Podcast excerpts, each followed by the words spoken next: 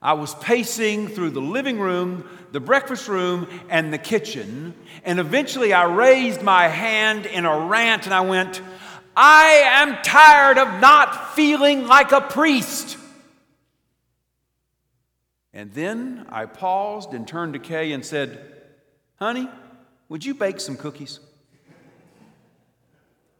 These two incongruent sentences actually make some sense. Now, it's true that um, I have been frustrated by this quarantine, but never more so than uh, in the knowledge that a member of our parish, a young man uh, with a young family, a noble, a noble, much loved man, was dying. And he obviously was far too young to be dying. Kay and I prayed every morning that um, he would persevere through this shroud of the coronavirus. But as the days turned into weeks, and then the weeks turned into two months, um, it became highly unlikely. I would call him on the phone once a week, but then he could no longer talk on the phone. And that's when I began to pace around the house. Wasn't accustomed to not being able to get to the people that we love in this parish. I mean, I, I thought about just showing up on the porch, but then what do you say? Hey, how far along are you? I just couldn't figure it out. So then I had my brainstorm as I was throwing my tantrum. Cookies, homemade cookies. That's the universal key into anyone's home. So I asked Kay if she would bake them, and she was just bored enough to say yes. And in a few minutes, I could, you know, kind of hear uh, her wistfully kind of going through her, her work in the kitchen, and the happiness factor in our house just began to rise. And then, with the sweet smell of the cookies, I think both of us began to be elevated to another place, knowing at least, at least something was being done. She let the cookies cool, and then she put them in a cellophane bag that she had kind of uh, secreted back for such an occasion like this, and she put a big ribbon on it. We drove over to our friend's home. Kay elected to stay in the car, thinking I would just really be relegated to the porch and deliver the cookies. I rang the bell, and the man's uh, sweet, devoted wife came to the door, and she saw the cookies in my hand with my mask on, and she said, Pat, He's having a good day today. Would you like to come in and visit? Would I like to? Yeah. And so she led me back and left me alone with my friend. And we talked about, well, the things that Christians talk about at such a time.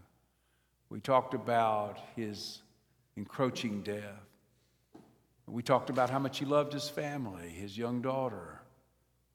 We talked about um, talked about his fears, and then we prayed. when I got back to the car, it wasn't that much longer, maybe 20 minutes.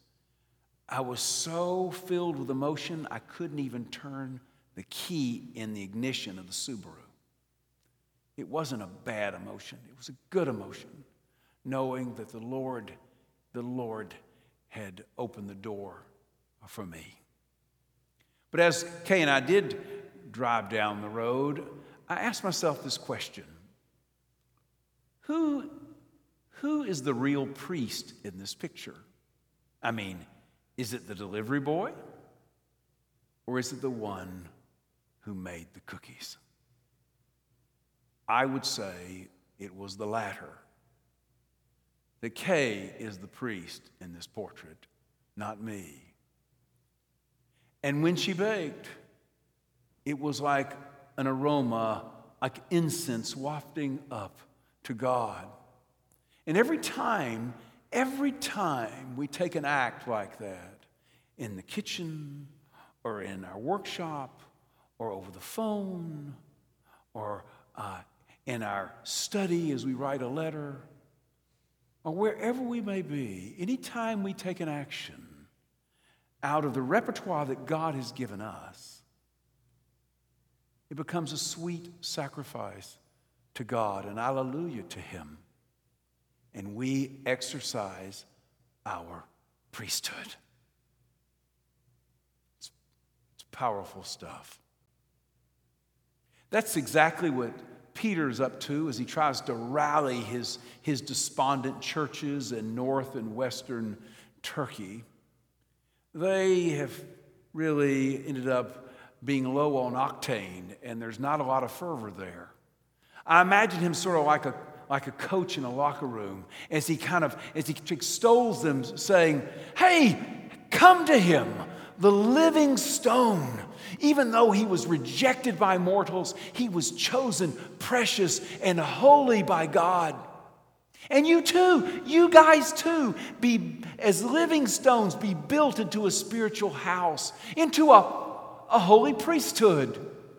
And you too make spiritual sacrifices through Jesus Christ our Lord that will be fully acceptable to God. Powerful, powerful statement here. Uh, Peter starts off by saying, the, the living stone, the cornerstone, is Jesus Christ. Oh, humans thought they could, they could easily put him aside, but they couldn't. Death could have no hold on him. He is a stone that, that, that cannot be removed. And then he goes on to say, and guess what? You're chiseled out. You are chiseled out of that living stone, and you become living stones, and you're being built into a spiritual house.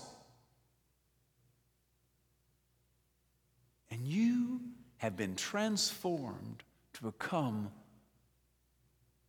a holy priesthood. Each one of you are priest, priest of God.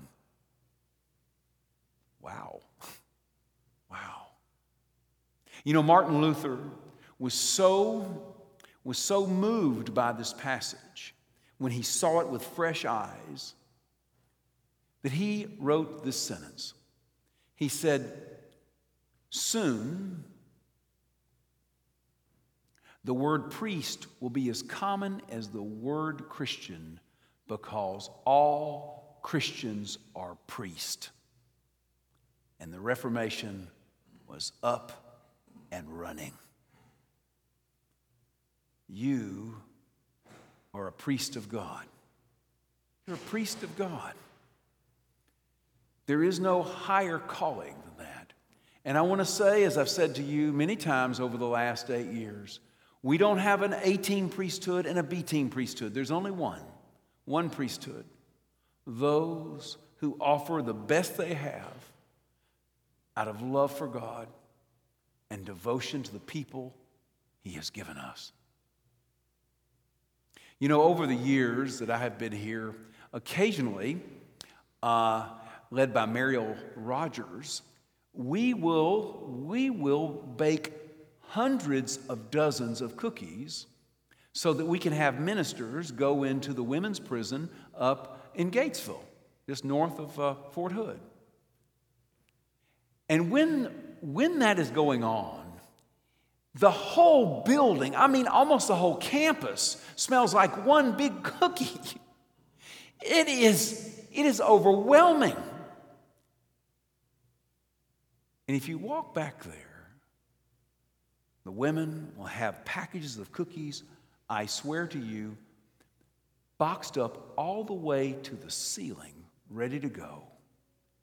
And their hands are wrist deep in batter and milk, eggs, and flour, and butter, and sugar.